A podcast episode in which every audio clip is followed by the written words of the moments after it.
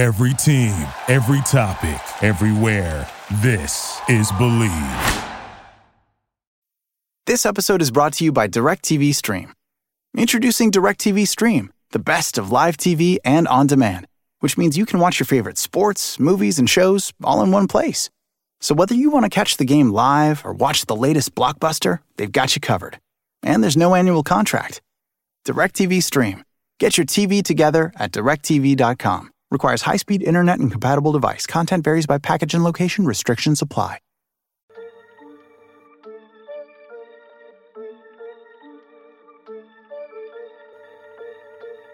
All right, welcome to another episode of the Walking Up podcast brought to you by Blue Wire Hustle. I am Francisco, joined by my co hosts Todd and Wendy.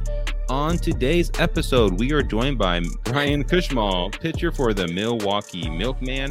If you have not subscribed yet, please press that subscribe button wherever you find your podcast. Like and subscribe. Thank you for your support.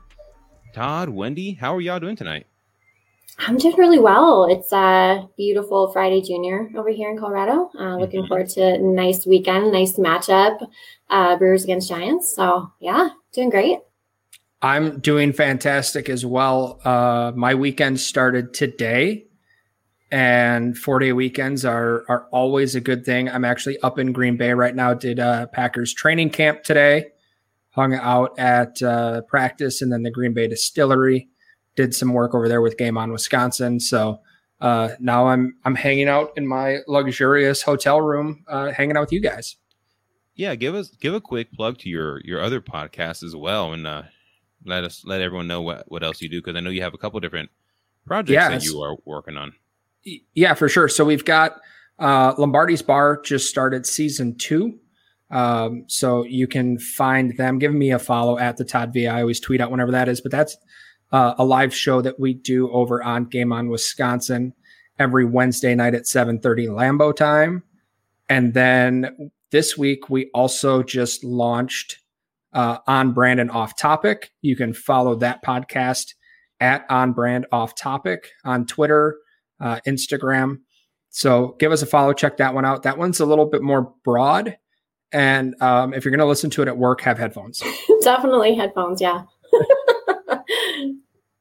Yeah, well, I, I definitely took a listen. I enjoy it. I uh, I know you guys had a little bit of a hiatus between your last podcast between you, Jimmy, and Aaron.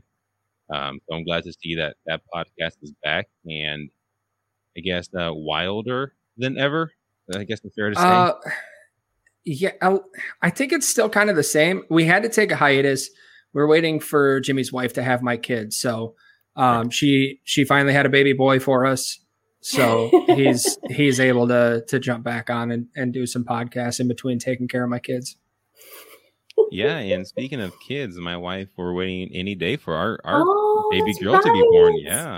Oh, so, Francisco. So excited. Yeah, so there may be a podcast or two that I will not be on in the next week or two, but uh yeah, I'm not really concerned. I feel like you guys will be able to hold it down pretty well without me. But yeah, so baby watch for us as well. We're waiting uh, for that moment. So my two kids, my boys, they're excited to have a baby sister, and as as are we. So anytime awesome. now. Yeah, yeah. One more Brewers fan, one more mm-hmm. fan of everything that I support. Only thing in Milwaukee's will be the Brewers, but that's neither here nor there.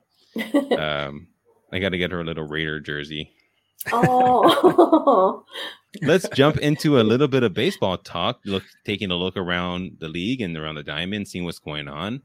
Um, COVID that has really taken a hit and a toll on this Brewers team this season.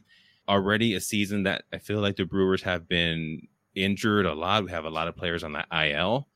What are your guys' concerns about the COVID list? Because the latest one was Eric Lauer and the COVID list is including Josh Hader, Cousins, uh, Jandel Gustave, Hunter Strickland, Christian Yelich, uh, I think Keston Hiura as well. Um, and some of them have already had the vaccine, which is a whole nother topic. Like how how concerned are you that others on the team may get it as well? Like level of concern. I'll start with you, Todd. What are, what are your thoughts on that? Um, I don't have a ton of concern. I think the nice thing, you know, most of them are uh, vaccinated, so they are able, you know, to, to deal with more mild symptoms. Uh, I would assume they're still getting some work and at least con- keeping a little bit of conditioning mm-hmm. um, as best they can. I'd rather be going through this now at the beginning of August than the end of August going into September. Um, let this go through the clubhouse now, get it out of the way, and then run through it. I mean, you, you'd never want to deal with it, um, but if your team's going to, I think right now is, is a better time. Um, it's nice that it's kind of sticking to the pitchers outside of, of Yelich. Mm-hmm. Um, we haven't had any other position players infected uh, other than Keston Hiura, but with his travel lately being sent down, it, it's kind of hard to say. So uh, it's been a few days since we've had a positive one on the the position player side. Hopefully, they've had an internal talk about, hey guys, let's we remember how it was last year. Let's try to get back to that. We can't, you know, go out and do whatever we want to. We kind of have to dial back if we really want to make a push this year. Um, so mm-hmm. hopefully they they kind of rein it in and and the guys take it serious. Yeah, I I feel like this season has been kind of the Brewers facing every type of adversity possible. Um, and somehow we've managed to come through it on the other side you know, first place, seven and a half games ahead in the division. So, you know, I I am a little nervous. You never want to have, you know, a number of your guys out. Um, but kind of what Todd was saying, I think, you know, the way that Counsell has managed it and, you know, kind of restructured the team in a way that kind of accounts for those missing players, those key pieces. Um, and we've been playing so well, even without them. Um, so it's encouraging to see them continue to win ball games, get those, you know, major bats going. Um, we still have our incredible pitching. Um, so, you know, uh, just super grateful for that. And I feel, um, like like Todd said, I, am glad that you know it happened now um, and not later towards the end of you know that big playoff push. Um, so I think I think we're going to be okay. Yeah, and I'm glad that it, like you said, is happening now and not later on. And I feel like this team is, given what's going on so far throughout the season, like you said, injuries and all that. I feel like they're really showing like a toughness mentally, especially and physically, given all the adversity they've faced so far. And to their credit, they're playing really good baseball. Uh, and all season, they've had people come up from AAA, whether or even free agent additions and they just kind of slip slid right in and fit right in and they do really well with this team for however long they're being they're on the team and they're playing well. Um, what are your thoughts though? Are you concerned about uh, our bullpen in the next short term i guess when we're facing the giants as well as um, the next upcoming series with so many on the uh, on the covid list you know i think the last couple games uh, I, I did get more nervous than usual. I think it hit me when Norris was up there, and you know he just wasn't consistently, uh, you know, throwing those strikes and, and getting those players out.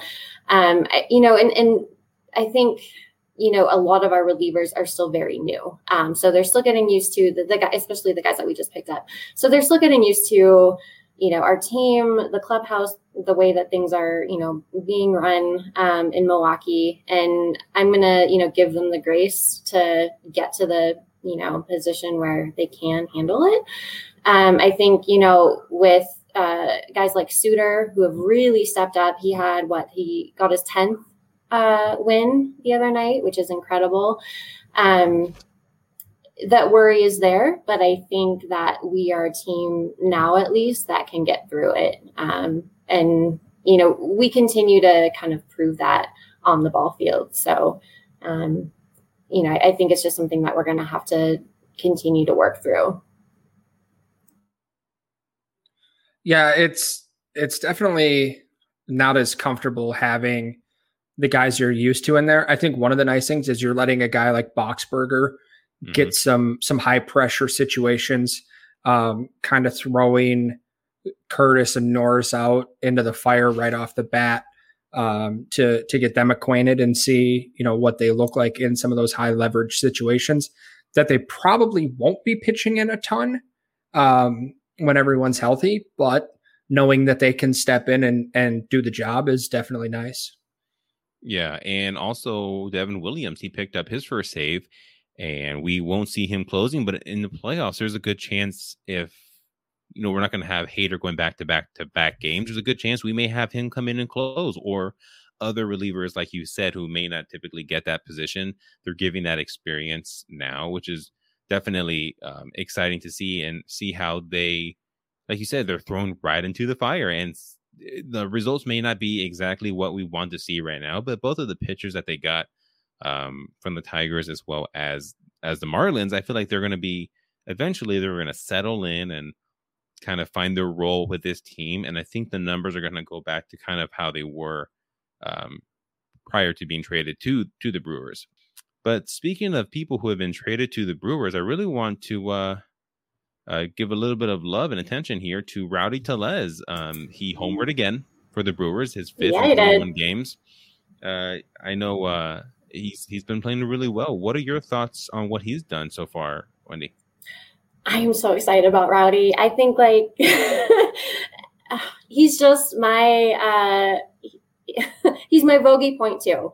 Um, he's just got that big personality, and I, he did an interview with Sophia after the game uh, yesterday, and he was talking about how just the instant he arrives at AmFam, he was greeted, you know, by our fans, and he felt like he was instantly at home, which is so cool. Like I think that's um, one of the biggest things that any player wants to feel is that instant connection. And, you know, to be on a team where you want to win, you want to produce those results for your fans. Um, I think that fire is definitely in him, much like Adames um, and, and, Escobar.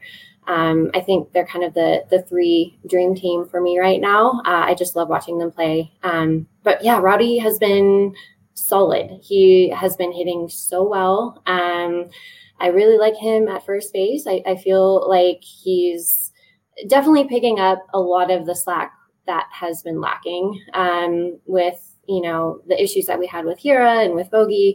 So it's it's a comfort. It's a big weight that feels like it's been lifted off our backs. Uh, so I'm, I'm excited to see him continue to explode out there. Yeah, and I think for me, it, it's nice. You know, the game yesterday you got two on, a chance to to really break it open, and we get what we're expecting from a first baseman. You know, watching that at bat when it was here or Vogie, you're going, all right, well, this inning's over.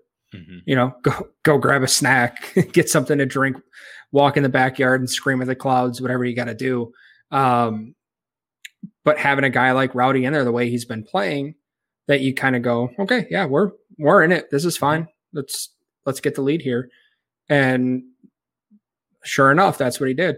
Parked it up in the bleachers in right field. So it's nice getting some of the production you expect out of first base, um, and for it not to be an automatic out, especially now that we also don't have an automatic out at third base, um, which again early in the season was the, an issue over there. So um, getting some production from the infield it's it's a foreign idea. I i don't know this feeling but i love it. I love it. Yeah let's let's talk about what eduardo escobar has done so far since he's been on the brewers. He's batting 286 he has two home runs six rbis and only uh, 21 at bats but it's been a small sample size but what he's doing is what he's been doing all season for Arizona. He is a very professional hitter. That's what he does. And yep. the fact that we're looking at this lineup now and you look at his his batting average, it's it's 286 with the Brewers and overall on the season it's 248, but you're not seeing any of these 209 with a ton of strikeouts. Like these guys are professional hitters. And same thing with Rowdy Tellez. Like even when he wasn't playing as well or as consistently, he he always was able to get on base. That's kind of been something he's good at since he came up with Toronto. Is that he w- he would get his walks, he would get on base. Uh, he didn't strike out as much as others, and like just looking at what he's done, even Willie Adames, and how we finally look at our lineup, and it's so much more deeper than when it the first the season first started. And yeah. that's exciting to see because heading into a playoff series and even this series against the Giants, they have, I think, the second or first or second best ERA in baseball. They're top five in almost every pitching category. They're gonna we're gonna see top of the line pitching this weekend. And it's gonna be a good test to see how this because the Brewers have been rolling offensively. So this is gonna be a good test to see how they perform against like top of the line pitching. And Rowdy Tellez, he's been doing well. Uh, Eduardo Escobar, he's been doing well. We already know with Willy Adames what he's been doing. It's it's really incredible that all these moves, though some of them at the time may have seemed small, are really playing a big role for this 2021 Brewers team. Yeah, I, I it, it hit me right away um, when we got Escobar, and I think I sent you guys a message like, "What what does this starting lineup look like? You know, what mm-hmm. what are we what are we thinking here?" Um, and as I was going through, kind of, you know, putting it down on paper, and I was like, "Well, I don't want I don't want Narvaez that low." Well, okay, but you can't drop Rowdy there. Well, okay, well, you want Escobar, and I was like, all of a sudden, I'm like, like, you know, seven, eight, and I'm like, uh, what? I'm I'm having debates about moving our seven hitter up. Mm-hmm. Right. This is Pretty incredible. Great problem to have. yeah. yeah. Never yeah. did I ever think that uh, if, if I could tell my past self that this would be the lineup um, that we would have, you know, no Yelly, uh, just some of the the changes that we've seen and the position that we are right now because of it. It's just mind blowing, mind blowing. Yeah, and Rowdy Tellez has been a game changer for the Brewers, and eh, we just look at what he did his when he first came up with the Blue Jays. He had a ton of home runs in the second season with the Jays, shortened season last year. He had a really good batting average, really good on base, but the home runs kind of took a dip. And this season, they were, they were really hoping he would put it all together, right? Eh, but he didn't. They have Vlad Jr. at first base now, so they had no spot for him. The yep. Brewers and their front office saw something. They said, you know what, we can really utilize him in a way that maybe he wasn't getting utilized in Toronto, and it's been it's been really uh, it just shows you how smart this front office is and how good they are. Um, he's in 21 games and 64 plate appearances with the Brewers. He's batting 340, two doubles, five home runs, 16 RBIs. He's barreling up balls uh, at a big, uh, better percentage than he did last season. Everything he, he's doing is just really, really exciting to see.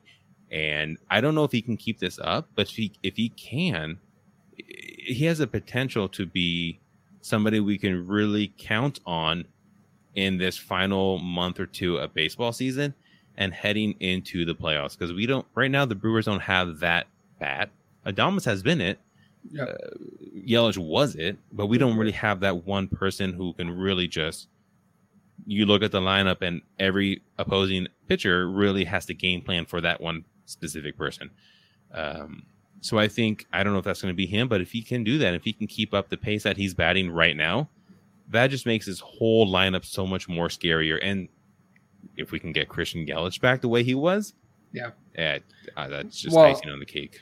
And we, and we've talked about getting Yelich protection in this lineup, right? Like yeah. he hasn't had anybody hitting behind him since 2019. Um, so I I think having a guy like Eduardo Escobar behind him, who's got a guy like Tellez behind him, um, that that's only going to help Christian get better pitches because as you can see with his on base percentage, he's still getting his walks, he's still getting on.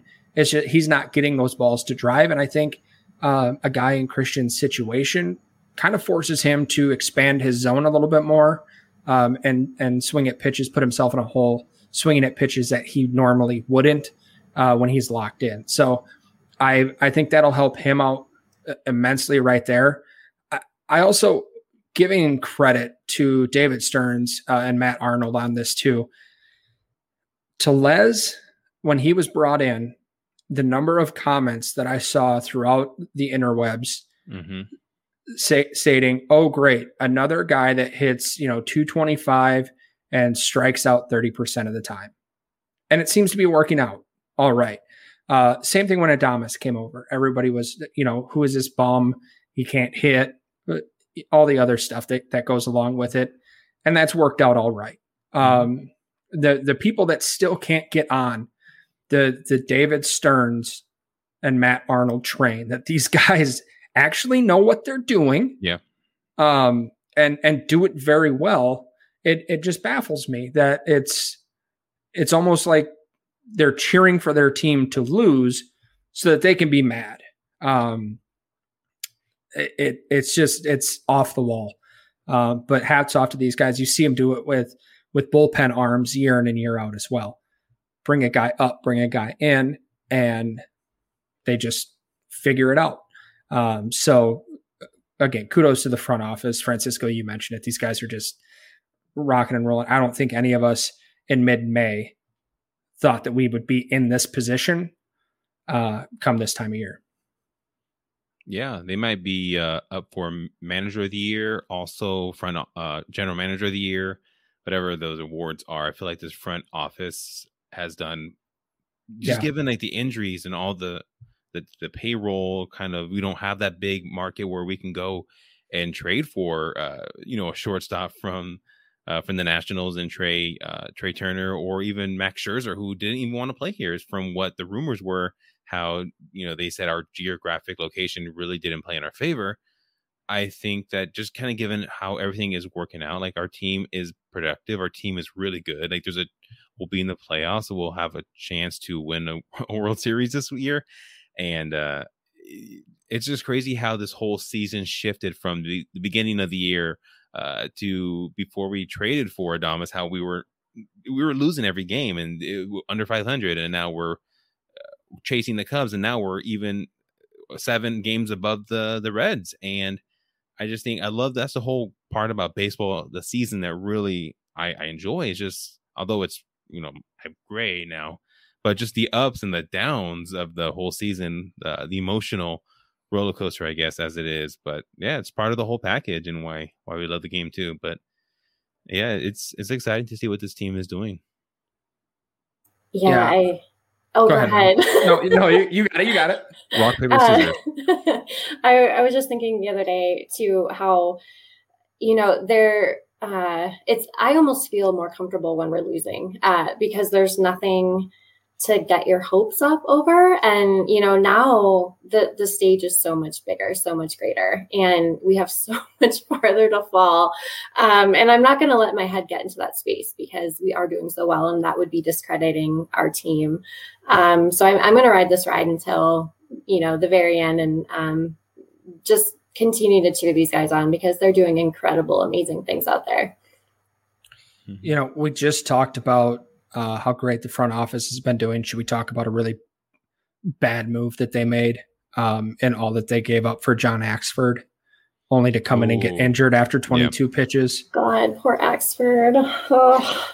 It was, it was almost therapeutic, and it felt really just it, it was like a, a pinnacle of Axford's career just coming to an end right there. I mean, I I don't think I'm alone in assuming that that was his last time on a major league mound. Uh, but I think to come back to do it in Milwaukee, it would have been great to see him, you know, get a one, two, three inning. Unfortunately, that's not how it went.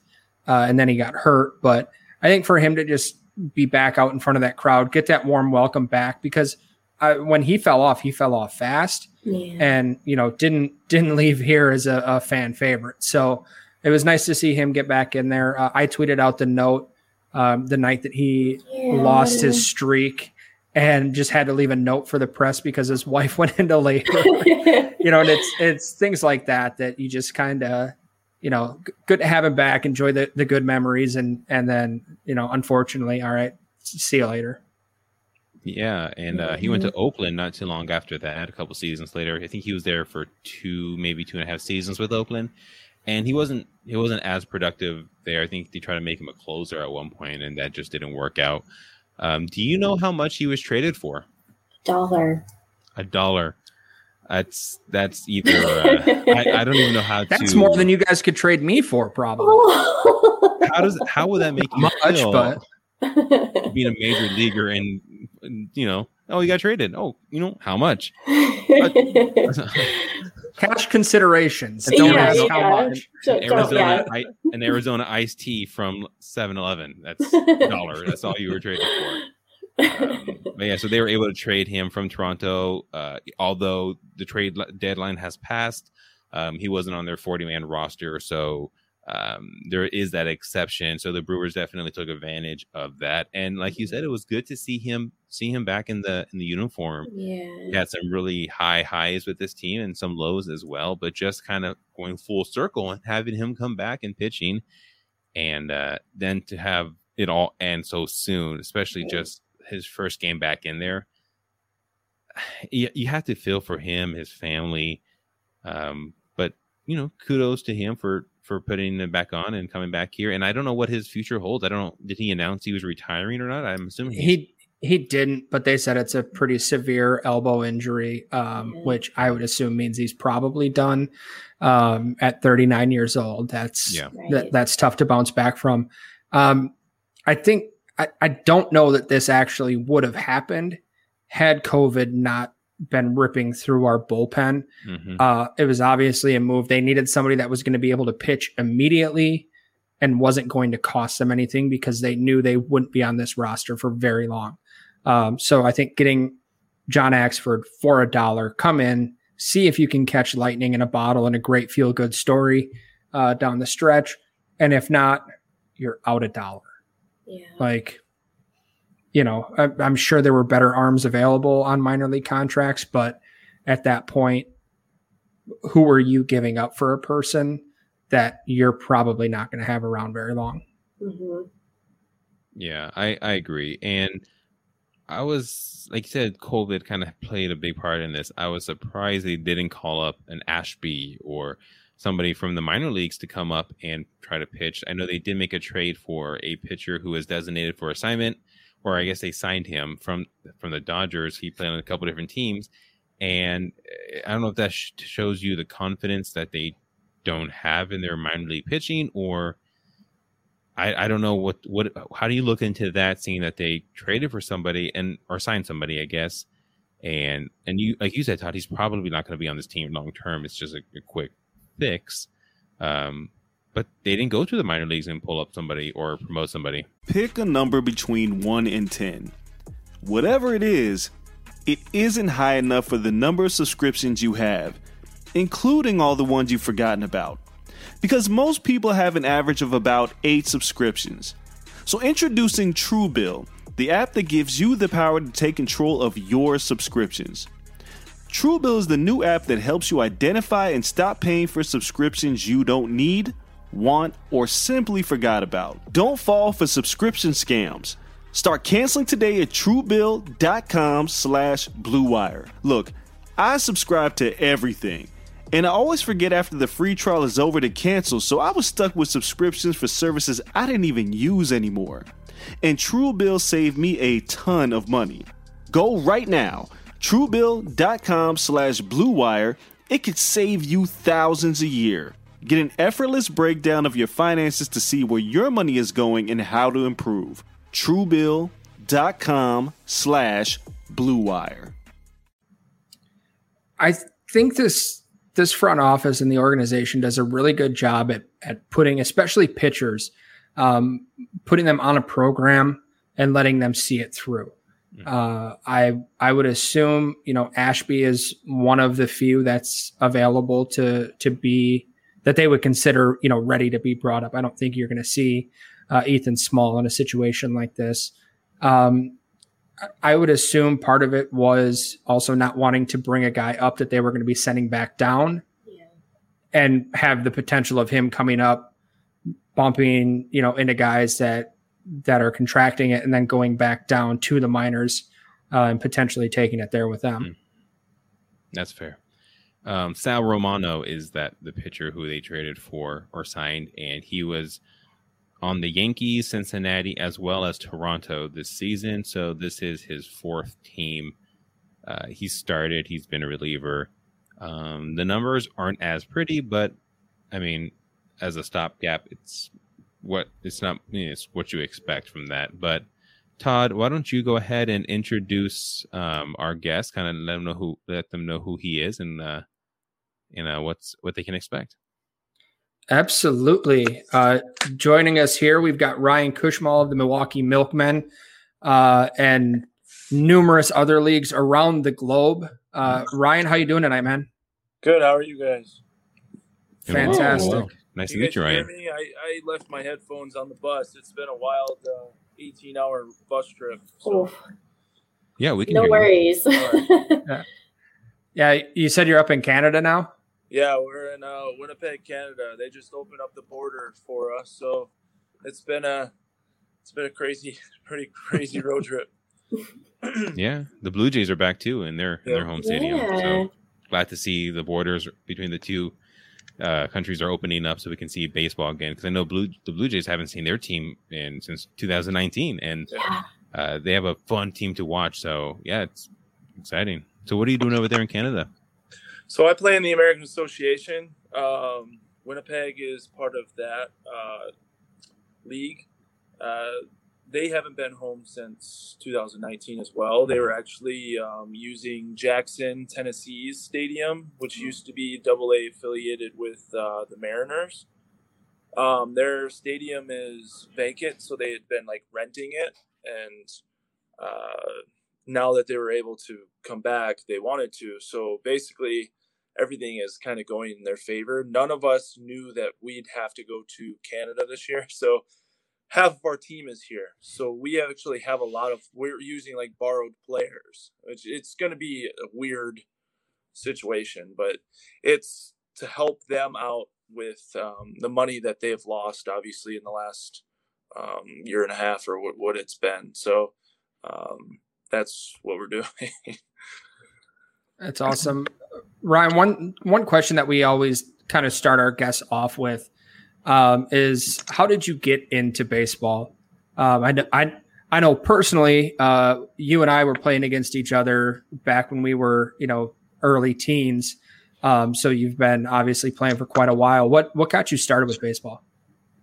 Um, what got me started? Honestly, I didn't even know what sports was as a kid. But when you're in school and and the gym teacher saying, "Hey, sign up for this, sign up for that, try out for this," I was just a free bird. So I was wanted to be a wrestler. I wanted to be a baseball player. I wanted to be a basketball player. I just honestly at that age was just making friends, you know. So got into the whole baseball thing because of that. You know, it was, um, and then I became good at it.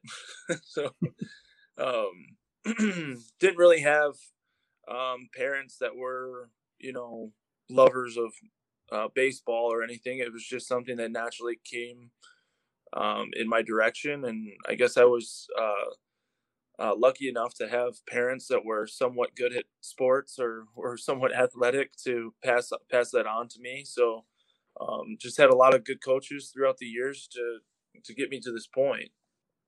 That's awesome. Do you have? I I know um, a lot of players have. They build connections with certain coaches, and I think they draw a lot of inspiration and kind of get that push in the right direction. Do you have any, or did you have any coaches like that growing up? Yes. That kind of. Yeah, I mean, like I said, I wouldn't be where I am at if it wasn't for a lot of the the coaches I had. You know, because I didn't do travel ball. I didn't. I you know, Todd and I come from rural Wisconsin, very small.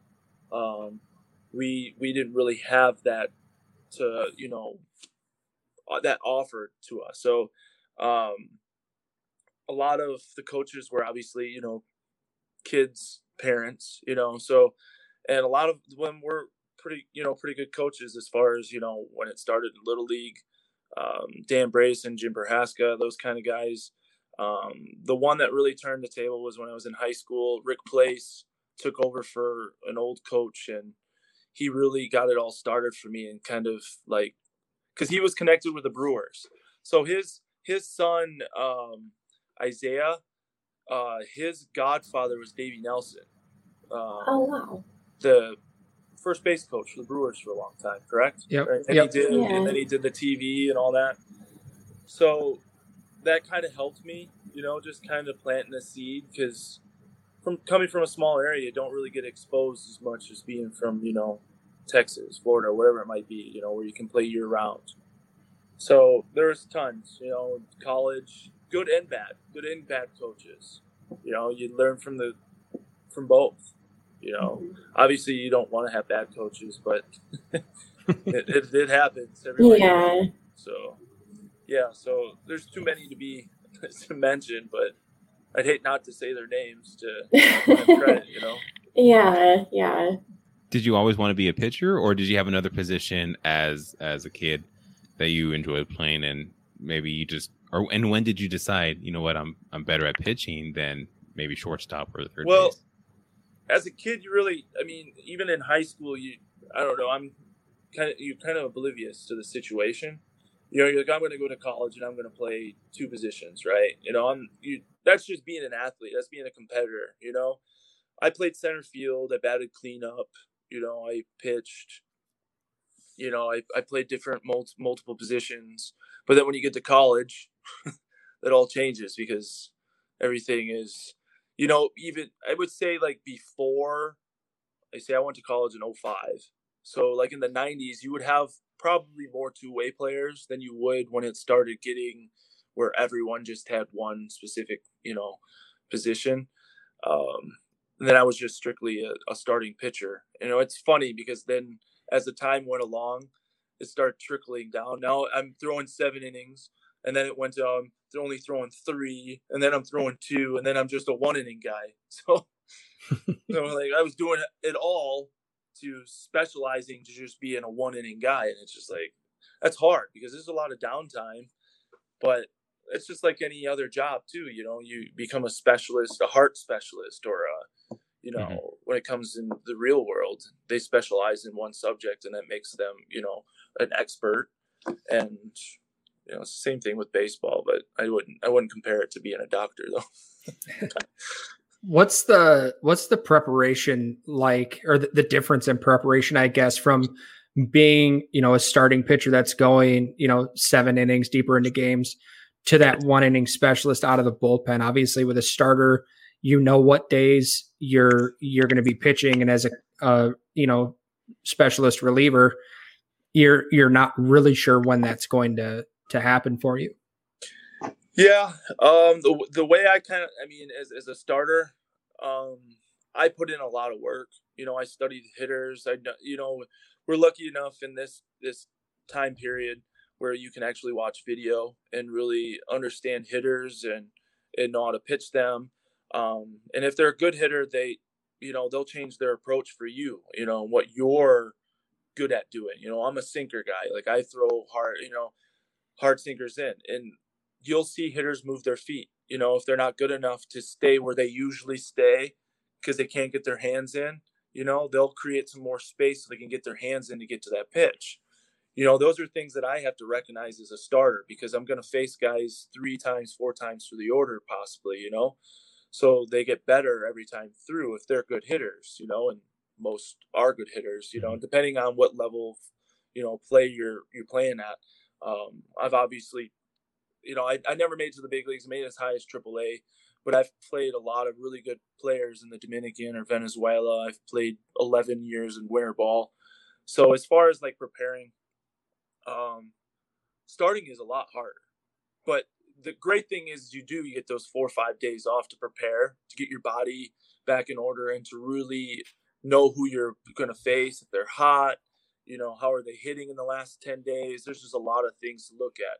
I really depend on um, getting into um, getting right out there because they can change their approach based you know based off who you are and i watch their feet i watch their swings how, how they're you know the first time through i really get a good idea what they're you know and then then it turns into poker you know and sometimes they're bluffing you they're setting you up for that one at bat all they got to do is go one for four with a three run bomb and three yard, you know.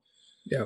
And that's all that's their job, depending on where they're at in the order, you know. So it, it's getting very it's it's a lot of fun because it's very technical now. It never used to be like that back in the day. So now you really got to put in your work because it's becoming harder to become a professional baseball player. You know, only what 20 rounds in the draft. Um, they got rid of 50 minor league teams. So it's going to become really, really, really hard to become a professional baseball player. So you really got to put in the work to to understand how it works on the inside. Kind of to that point, there have been a lot of changes in professional baseball. A lot of that has to do with making it more relevant to younger audiences, speeding up the game, things like that. how do you feel about those changes? Are there any that you're like, oh God, no, like what are they doing? Oh, well, I love the game of baseball, right? I love the game of the baseball the way that it is. Um, that's not saying that there shouldn't be change because there's always going to be change, right? I'm very old school minded. I love how you know, I'm a Pete Rose guy. I love how Pete Rose played the game, Charlie Hustle, and just that era of just hard nosed. All right, you fight, shake hands. It's game, you know, or we got it out of our system. Now it's guys are a little bit softer. You know, I, um, it is what it is. I'm gonna say it. Guys are soft, and but as far as like changes and pace of play and all that stuff, I mean, I've played in the Atlantic League. They just moved back the mound a foot right? And that's been conflict for the last two years. I left the league in 19 to go play in Mexico because I was like, I'm not going to put my, not only my career, but my health in jeopardy, knowing that I could possibly get hurt and they're not going to be responsible for paying for my surgery, right? Just because they're sanctioned and under the MLB doesn't mean that the MLB is going to be responsible for paying for my surgery there's a lot of loopholes, a lot of different rules and whatnot. And a lot of guys are putting themselves in positions that it's like, okay, what are we going to do? And they, they said if they left, that they'd be blackballed. They couldn't play anywhere in the United States or Canada if they left the league. They had, so basically they're like, well, I guess we're stuck. We have to go on with this experiment. And in 19, you could steal first. They made the bags bigger. There's robot umpires in that league, so I'm I'm very aware of change. The I don't think it'll ever make to the MLB with the players union and players not, you know, and, and ownership. You know, granted, I don't know. it's, it's a tough one. I don't know if you heard about Banana Ball down in Georgia too. Banana Ball? What? Yeah, no. Like what is that? I don't know if you saw there's like a, a video on the internet where a guy announces his name. He comes out and he's now batting, and he's got the yeah the Savannah Bananas. and he, That's he amazing. His name and comes to the bat and then throws the microphone. So they're basically making that league into an entertainment. Like basically, come and watch our show. Yeah. Doing everything outside of the box of unwritten rules and uh, it's pretty wild. So as far as like changes and whatnot, I'm not opposed, right? I like the different. I like seeing exit velocity. I like seeing spin rate. I like all that stuff. You're gonna have to buy like old guys, whatever. That's why a lot of the guys are leaving the game. These old coaches, right? Because they're not willing to adapt and change. Because they like you know, it it's gonna be a process, but it's eventually going to get there. When I don't know when, but we'll see what happens. Speaking of uh, unwritten rules, we're all fairly familiar with you know the ones that we see in the MLB, pretty standard around here. Uh, you mentioned you know playing winter ball down in in Latin America. What are what are some of the unwritten rules down there that we don't see a lot of up here? um, honestly, it's this. It all right. So why I love winter ball so much is because they haven't really changed much. It's like the good, it's good, solid baseball without the changes, right? Guys are all playing the way that it was taught to be played. Um, as far as like unwritten rules, they have adapted to how the MLB is enforced. You know what I mean? That's why there's so many Venezuelans, so many Dominicans, a lot of those guys that play in in the United States, Canada because they have adapted to the way that we uh, we play baseball. Now, Mexico, Mexico is a different story. They want their own league. They're trying their hardest to have their own league, kind of like Japan or Korea. Um, let's see here. There's 10 winter ball teams and I think 16 or I think 18 summer ball teams now. So they're trying to combine all those teams together because there's two separate leagues, two separate presidents. They kind of don't get along with each other and whatever. But the president of Mexico is trying to get that league to be like an MLB, to have 30 teams and travel, you know, all over Mexico and have it that way. Um, so I think that's why they haven't adapted to the way that the MLB is in the United States because they kind of want it their way. Um, and that's why you don't see many Mexican MLB players because they play a little bit different. They have different mindset, different different rules, different ways of going about things. Um, as far as the unwritten rules, like unwritten, unwritten rules, um, that'd be for another time. Yeah. that would be when I retire. You can talk to me 10 years I need the from tea, Ryan. I need the tea. you can talk to me when I'm 70 years old or something. Deal. um, we were, you know, kind of going through um, the leagues, different leagues that you play in. How did you kind of transition, you know, around the draft? Um, you know, what was that time like for you? And then the the other thing too that that Francisco and I were talking about earlier is being in the minor leagues. You know, we just had the trade deadline, and this year I think there was 56 trades made last week, Mm. which is insane. And some of the names that you saw, you know, moving around were were big names.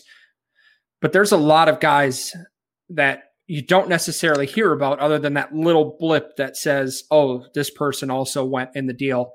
Mhm. Um, what's it like, um, you know, around draft time, and then again um, shortly after that, you know, when they have the the trade deadline in the minors, when guys don't know, you know, where they're going to be tomorrow, when their name's going to get called. Um, so what you're asking is like when the draft happens, like, am I going to get released because this guy's going to come up and take my spot? Kind of concept of the draft. I, I think I think more when you were going through the draft, um, that that process, and then um, you know, kind of jumping into to professional ball. Right. Um, well, my story's just very, very different. So I started off in independent ball, so I didn't get drafted. I ended up getting drafted my freshman year in college, but didn't sign. It was the last year's draft and follow.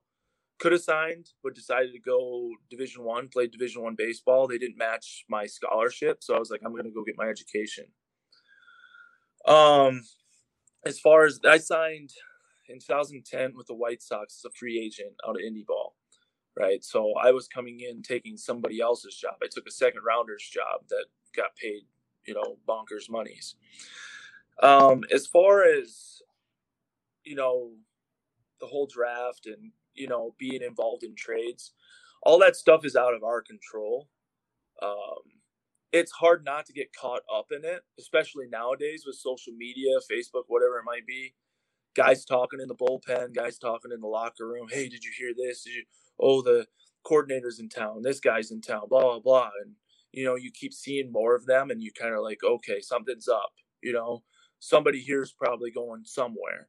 But you you have to with all your power and all your might ignore that because it's out of your control. All you can control is what you can do out there on the mound or in the batter's box. As hard as that is you know for example um, I was involved in a trade where my name was in the mix of the Jeff Samardzija trade in 2000 and To the Oakland A's? uh, he he came to the White Sox at the trade deadline, and we traded one of our we traded Josh Phegley to the A's. Yeah, it was the A's. Marcus Semien, yeah. Semien went there. Um, uh, Chris Bassitt. Chris Bassitt went there. It was like a five guy trade, and I was supposed to be like the fifth guy. I was supposed to be in that trade. Um, which I wish I would have been.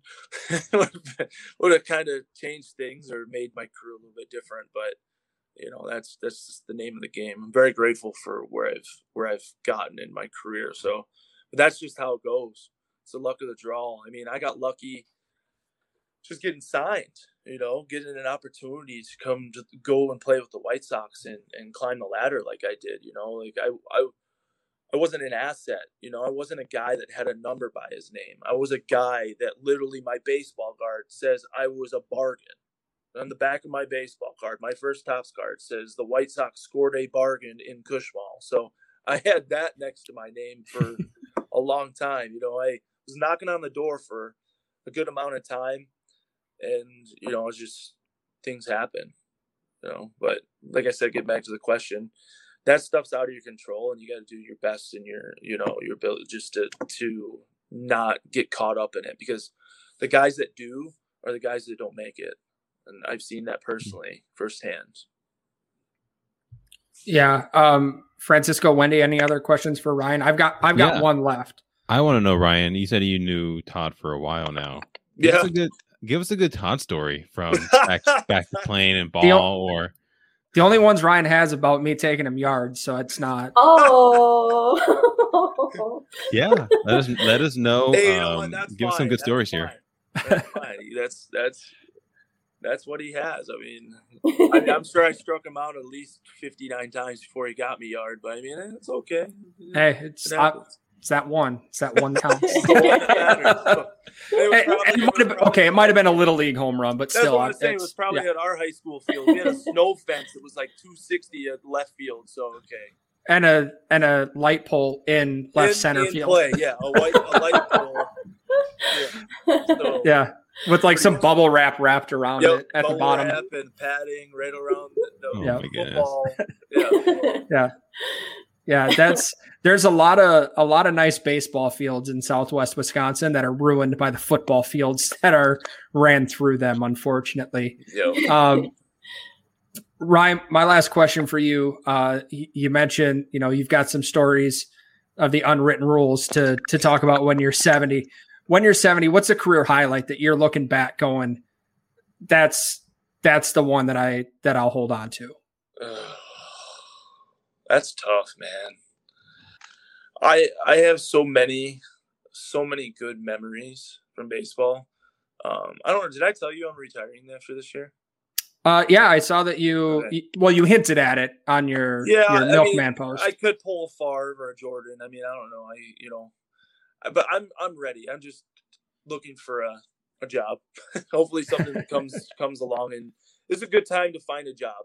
Let's put it that way. Um, oh man, so many good memories. I mean, professionally, just or just baseball in general. Just baseball in general is is I think perfect. man, I don't know. I mean, I give you a few. I mean, just all the years that I've spent down in Venezuela. Um, I've spent seven or eight seasons down there playing. Um, it's like it's my second home.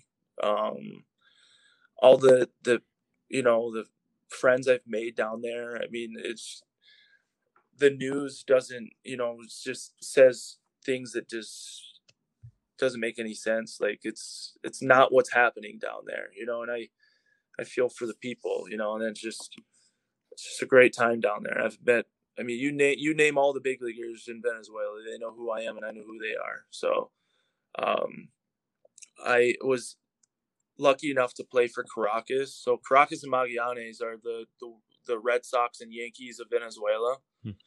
so when they play each other it's it's intense. I mean we're talking like throwing cherry bombs out on the field and fans going crazy like lights getting flicked off because you know turning the lights off turning them back on you know like it's just wild.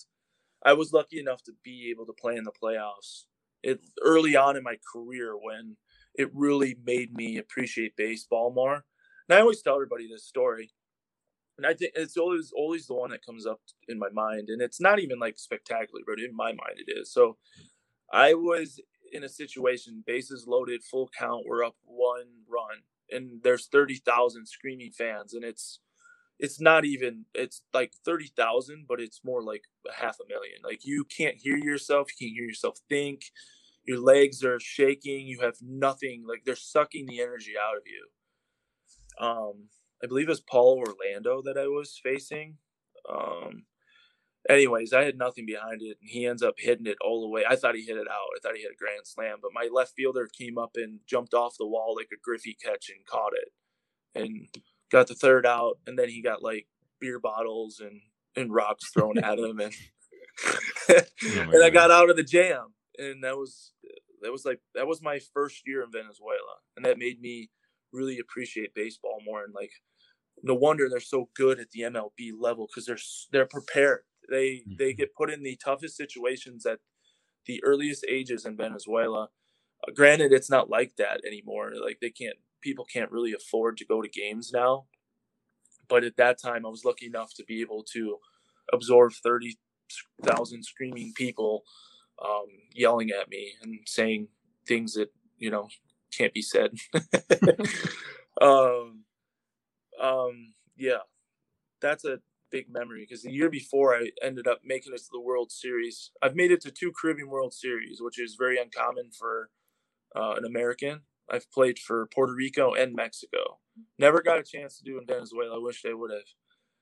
Maybe I get a chance and go down there this this winter because I'm planning on hanging them up this this summer, but then going somewhere this winter and then having hopefully something lined up for 2022. Um, we could go on and on. I could talk about memories, like taking Var- Varney Yard three times in the same game. That's three times. Oh man. Yeah, that that's that's when I wasn't a pitcher. so you're saying he's not Shohei Ohtani? Hey, fourth grade is fourth grade. It doesn't matter. yeah, he had his coaches out there. That snow fence he was talking about, they'd move it in when they were up. So that's exactly what happened. Yeah, that's awesome. We both uh, have our versions. He believe he remembers the way he wants to remember, and I remember yeah. I want to remember. We believe you, Ryan. We know. yeah. well, know I yeah, would, well, yeah, we take his word for it too over mine. Absolutely. awesome, Ryan. Well, we appreciate you jumping on with us, man, and taking yeah. some time. Uh, we we definitely love to have you back on sometime. Uh, good luck the rest of the way with the Milkmen here this season and uh, hopefully I can get out there and catch a game when you guys are back in town. Yeah, let me know. Um, I get tickets, so don't absolutely, be afraid, man. Don't be afraid to take me up if you're in the Milwaukee area. Come and uh, hit me awesome. up, and I'll get you some tickets. Sounds good, my man. Thank you very All much. Right. No All problem. Right, Thanks Talk for having me, guys. You bet. Bye. All right, Mr. Todd, taking him deep, huh? I don't. I don't. I don't know that I did. But. you played he, it off so well. He didn't deny it. He didn't, he didn't deny, deny it. it. So I guess I did.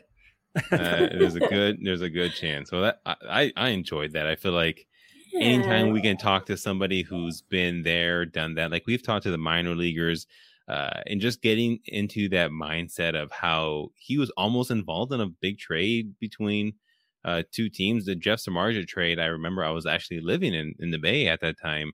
That was a big deal. Oakland had was kind of that was I think after 2015 they lost the wild card game and they were pretty much selling everybody. They gave Josh Donaldson to the Blue Jays. Um, that trade they got Josh Phegley who became an All Star, Marcus Semien who became an All Star third.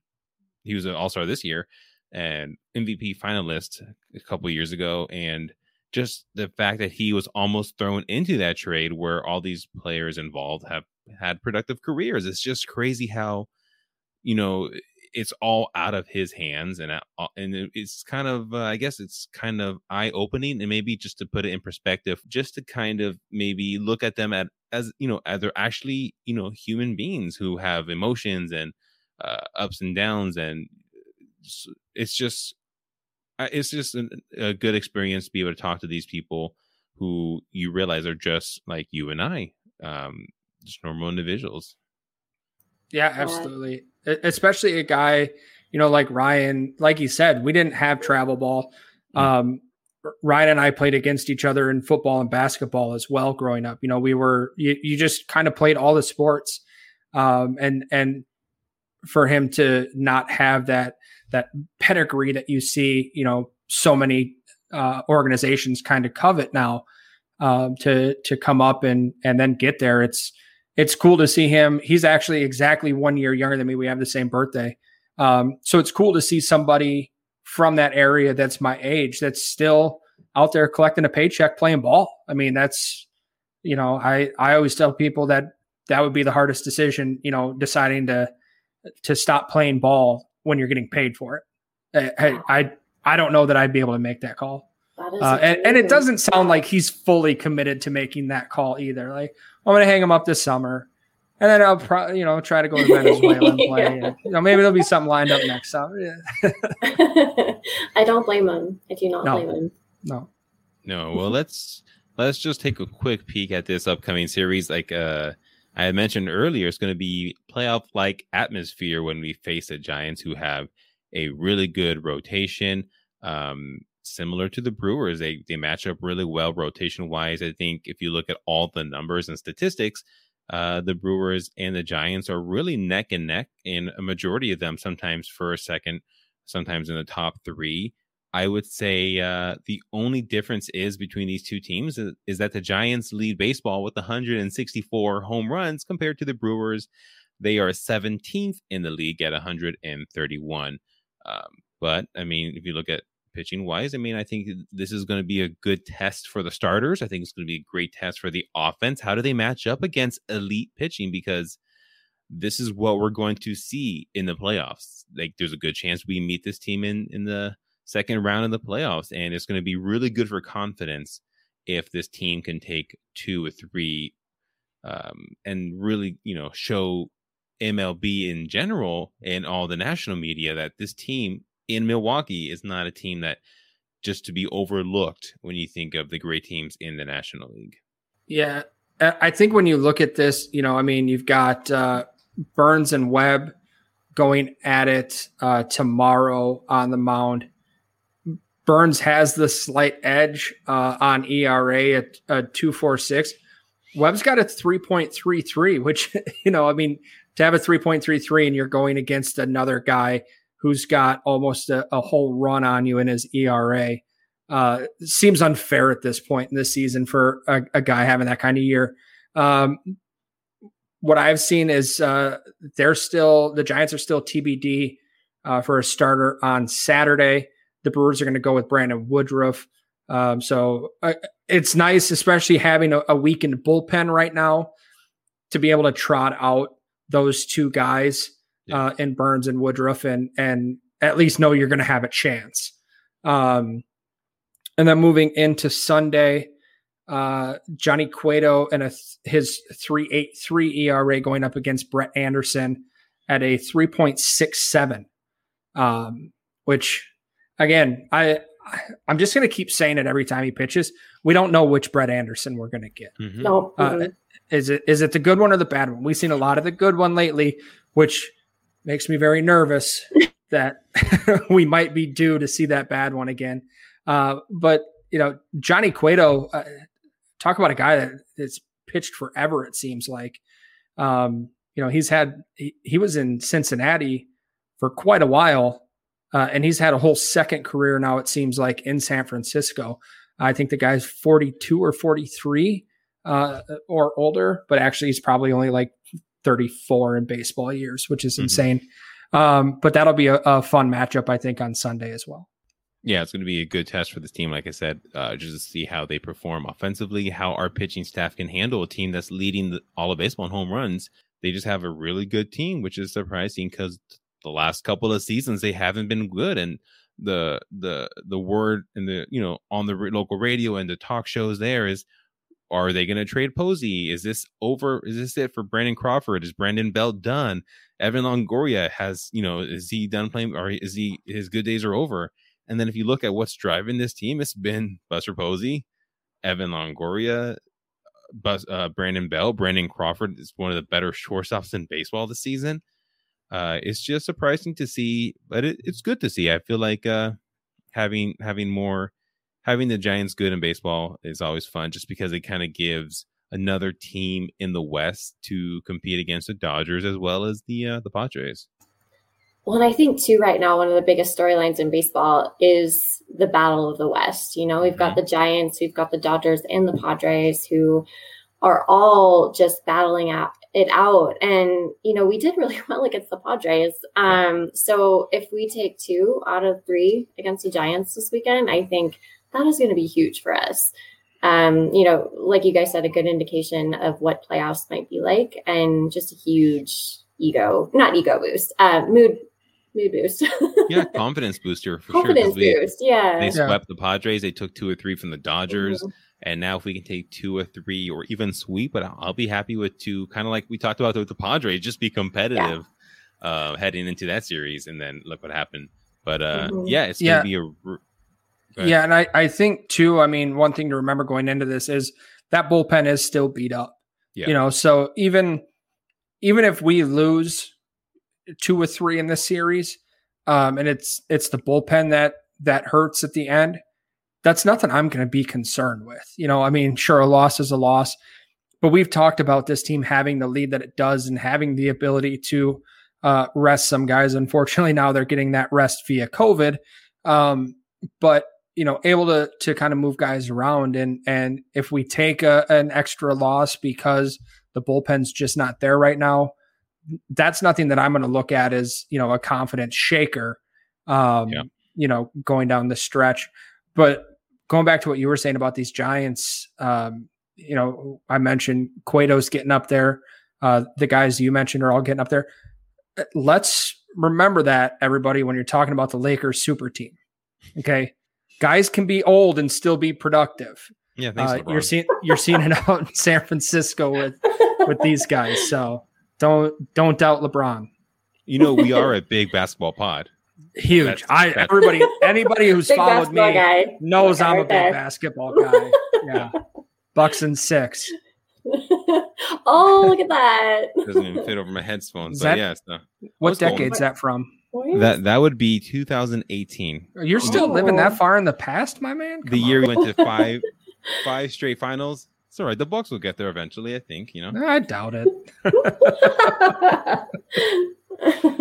But yeah, well, let's let's go ahead and uh, wrap this episode up. It was always good talking baseball with you guys and kind of recapping everything that's going on. Uh, as always, thank you for listening to the podcast. We're presented by Blue Wire Hustle. Thanks. Uh, please take a moment to subscribe, like, review. We are available on all podcast platforms as well as YouTube. And uh, we'll go ahead and wrap it up, and we'll talk to you guys uh, Monday morning. Family. It looks a little different for everyone. For some, it's mom and dad. For others, roommates who feel like family. And for others, it's your significant other, their golfing buddies, your children, a high school soccer team starting lineup, and oh, look, they're all taking you up on the offer to stay for dinner, really testing the limits of that phrase the more the merrier. But no matter where you call home, Geico makes it easy to bundle and save on home and car insurance. Easier than making three frozen pizzas and assorted frozen veggies into a cohesive meal.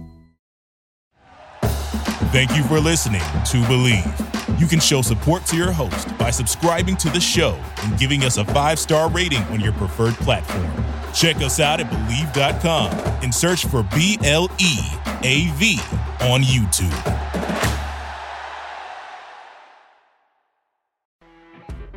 You know, when you're listening to a true crime story that has an unbelievable plot twist that makes you stop in your tracks? That's what our podcast, People Are the Worst, brings you with each episode. I'm Rachel. And I'm Rebecca. We're identical twins who love true crime cases that make you say, didn't see that coming, and we hate the people responsible for them. Listen to People Are the Worst now on Apple, Spotify, or wherever you get your podcasts.